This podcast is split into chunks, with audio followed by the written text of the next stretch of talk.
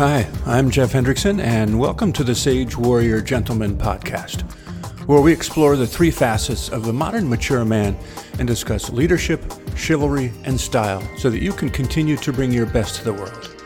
Through interviews with men from all walks of life, some I've known and worked with in various industries over the years, you'll learn some valuable lessons about modern men and their struggles and triumphs. All right, welcome back. This is Jeff, and uh, today we're going to get into Japanese philosophy. Uh, if you listened in yesterday, you know we did a double episode on Chinese and Korean because I missed today. So uh, we're back on track now in Eastern philosophy at philosophy basics dot com and Japanese philosophy. So here is our introduction.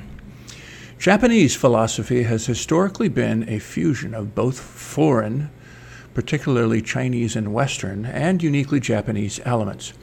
In its literary forms, Japanese philosophy began about fourteen centuries ago.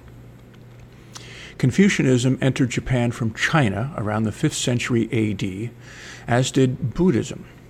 Neo-Confucianism became most prominent in Japan in the sixteenth century. Also, since the sixteenth century, certain indigenous ideas of loyalty and honor developed within the Japanese samurai or warrior class. Western philosophy has had its major impact in Japan only since the middle of the nineteenth century. However, in all of these cases, the philosophies were not imparted wholesale. Rather, they were adapted and selectively adopted. History and major schools. Shinto is the native religion of Japan, and up until the Second World War, its state religion. It is a type of polytheistic animism and involves the worship of kami, that's spelled K A M I, or spirits. It can be traced back to the earliest natives of Japan, although it was significantly modified by the arrival of Buddhism in the sixth century. Shinto has no binding set of dogma, and the most important elements are a great love and reverence for nature in all its forms, respect for tradition and the family, physical cleanliness, and matsuri, or festivals dedicated to the kami. Shinto is not a philosophy as such, but has greatly influenced all other philosophies in their Japanese interpretations. Buddhism definitely entered Japan from its native India via China and Korea in eighty-five fifty. Each major period after that, the Nara period up to seven eighty-four, the Heian period, I'll spell that because I don't know if I'm getting the pronunciation correct, that's H E I A N period, and that is seventeen ninety-four to eleven eighty-five, and the post-Heian period, eleven eighty-five onwards, saw the introduction of new doctrines and upheavals in existing schools.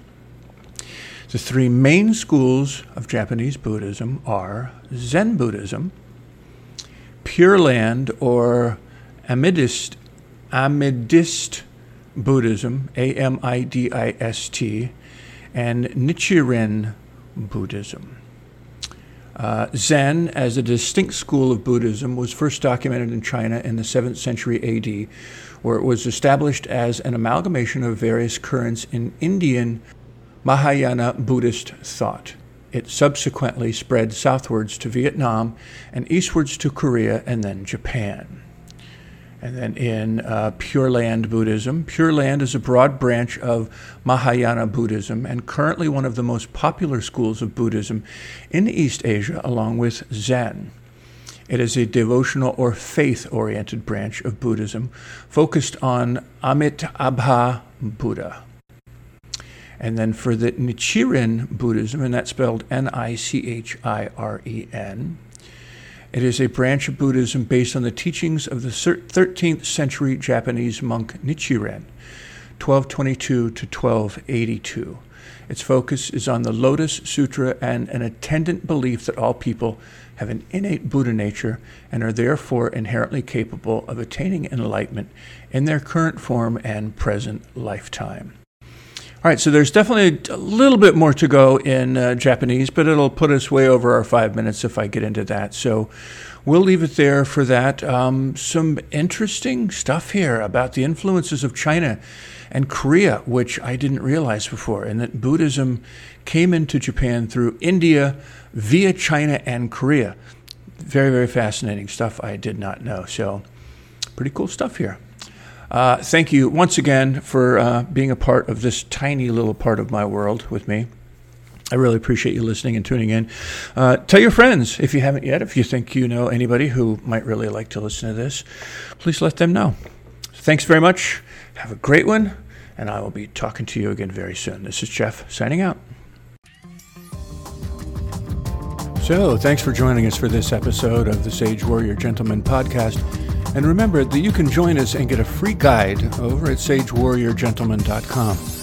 We'd love to have you join our conversation, and please help us spread the word if you feel this could help someone you know and care about.